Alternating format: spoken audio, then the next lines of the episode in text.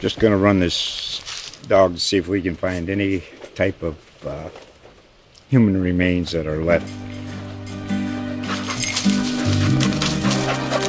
Listen to Where Secrets Go to Die The Disappearance of Derek Hennigan. From the Detroit Free Press, a new podcast set in the woods of Michigan's Upper Peninsula. Available on Apple, Spotify, Freep.com, or wherever you get your podcasts. Eat, sleep, and race again. So, So Purdue football never Nah. never litters your mind. I, I wouldn't say that. I definitely am a, a Boilermaker at heart, but uh, I feel like they're pulling the rope a lot harder than I am. I'll say Are you, are, where are you from? I'm originally from Louisville, Kentucky, and then you know Purdue's about three hours Yeah. north on I-65, and uh, I raced for many years out of uh, Indianapolis. So I tell everybody I'm from I-65. Uh, was so were open wheel cars your first love? Um, no, my, my I'm a third generation racer, uh, honestly, and it's all kind of been stock cars. Um, I did have a brief stint in USAC and Neymar's pavement midget stuff there, so I've I've driven them and I do love them. They're great race cars, but the majority of my experience is stock cars. How's Denny to work with? Well, I'll, I'll let you know here in a few hours. you know, the neat thing about Denny is uh, we, we I, I was his race engineer for a year in 2015 with Dave Rogers, and, and he has, you know, I crew chief for three years in the Xfinity Series. He drove my cars a couple times. We got a win together. So this is not a brand new relationship. Uh, it's just one that we're sort of rekindling. Who's more fun to hang out with, engineers or uh, guys in the in the garage over there? I mean, I'm an engineer, so how do you want me to answer that? You, see, you We- seem we to have a little can- too much personality to be an Yeah. engineer, actually. Well, you notice Well- they gave him a shirt without a pocket There- protector. So there there is a reason that they that they allowed me to wear the shirt and, and have the title, and that's because I can at least talk in a crowd. But uh, no, I'm an engineer at heart. We all have a good time uh, when the time's right. Listen, uh, most of the engineers I ever knew weren't talkers. they preferred to, they talked with Well, their you- you calculators guys, and the you guys are putting the softballs on the tee, and I'm just hitting them. Yeah, yeah. Well, that's all right.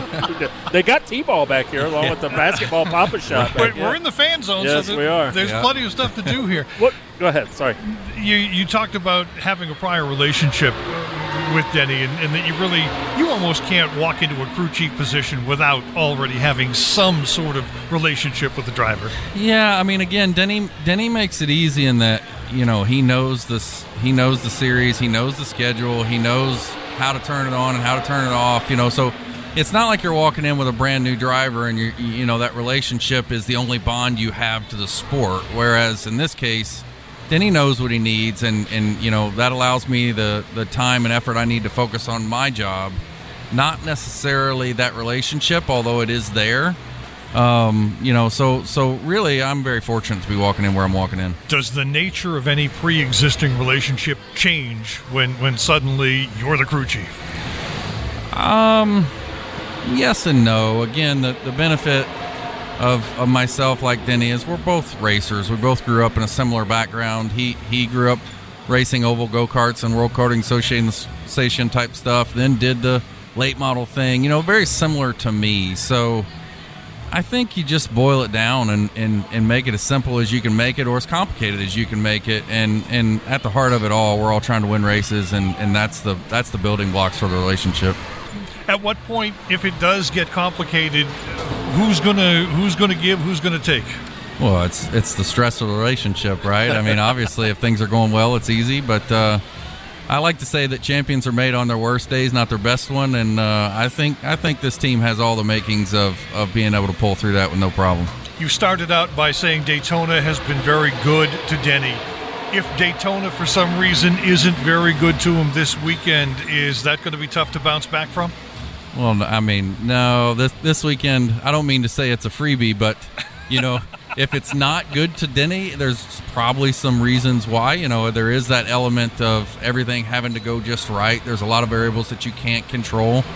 Uh, but Denny seems to find his way to the front a lot of the times, as do a lot of your successful plate racers. You know, the, the racers who say, you know, Daytona and Talladega are just luck really don't always pay attention to the stats, right? The same four or five guys always send, seem to be battling it out at the end and, and for the win, and luckily Denny's one of them. When you look at that, uh, we're looking across the way there at one of Richard Petty's old cars. It looks like about the size of a battleship from here.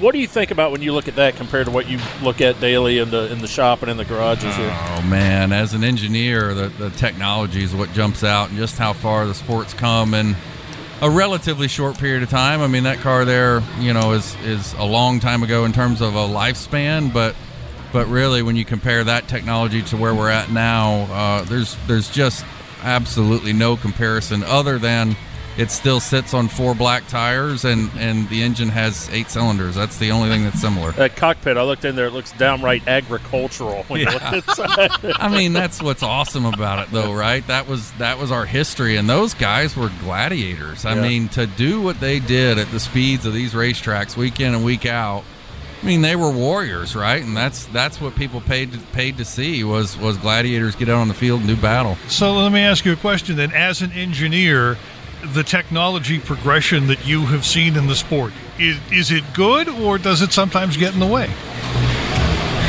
Uh, the best way I can answer that is it's inevitable. Uh, you can't put the toothpaste back in the tube. You can't unlearn what you learn. It's part of it's part of progression. Is is in, in racing is trying to go faster and engineering, uh, particularly mechanical engineering, is a big part of doing that. So I don't even look at it as good or bad. I think. Um, I think the difficulty is how do we adapt to the rapid change that technology presents, and that's a very difficult job that NASCAR is forced to try to contain, and we're we're forced to try to, to make our 11 FedEx Camry as, as as fast as we can, and that's the nature of the sport.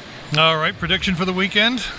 Oh, we're going to win every race and lead every lap, right? I mean, it's Daytona. That should be simple, right? No, uh, No problem. prediction for the weekend is just to try to execute well, execute the plans well, make minimal mistakes, and give Denny the tools that he needs to go have a shot at the end. And if we do all those things, I, it will have a shot at the end of this thing, and that's all we can hope for. Ken Willis, would you like the final word? Yeah, after you leave Daytona, we're, we're getting into the uh, tapered spacer era of NASCAR racing. Again, Where- yeah. yeah. And uh, what, you know, in theory, everybody's saying it's going to equalize the competition quite a bit and bunch everybody together a little tighter and keep runaway packs from going.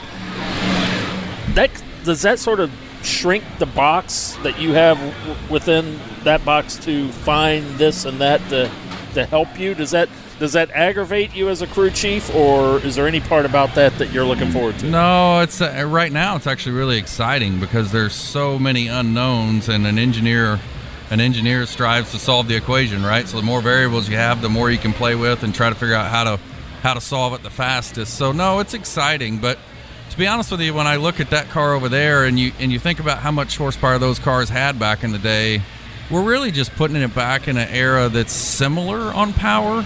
We're just having to do a lot more things aerodynamically because we've gotten so much smarter and more efficient uh, with how we put the cars on the track than, than that thing over there from an aerodynamic point of view. But no, I'm excited about it. I mean, you're not going to know week in and week out who the contenders are going to be because honestly, the tracks are going to call for something different each weekend with this package. How many, How often do you wake up at two or three in the morning and go write something down, something pop in your head while you're sleeping? Yeah, not very often, fortunately, uh, but there are definitely times. And in today's age, I have a note in my uh, a notepad on my phone that I'll just grab and, and periodically write something down to to get it in its right spot on the fo- on the following morning. But no, I mean I, I, I work at it from the time I wake up to the time I go to bed in some capacity, and uh, you know it's it's what I love to do, so it's not a job at all. Yep. Oh, cool. So you, this is a hobby. You work for free. so, No, I, I have to eat and I have to live. Oh. But uh, in terms of it being work and being stressful, I, I, got to tell you, yes, it's stressful, but to keep it in perspective, we get to play a game for a living and we get to do it at a very high level. I'm very fortunate for that. So I, I don't, uh, I try to take it all in stride. All right, this weekend, Denny Hamlin behind the wheel of the uh, Joe Gibbs Racing number 11 Camry, and in his head, brand new crew chief Chris Gabehart. Chris, thank you so much for stopping Yeah, thank by and you, spending time with us. Appreciate it. Thanks. Just going to run this dog to see if we can find any type of uh, human remains that are left. Listen to Where Secrets Go to Die The Disappearance of Derek Hennigan. From the Detroit Free Press, a new podcast set in the woods of Michigan's Upper Peninsula. Available on Apple, Spotify, Freep.com, or wherever you get your podcasts.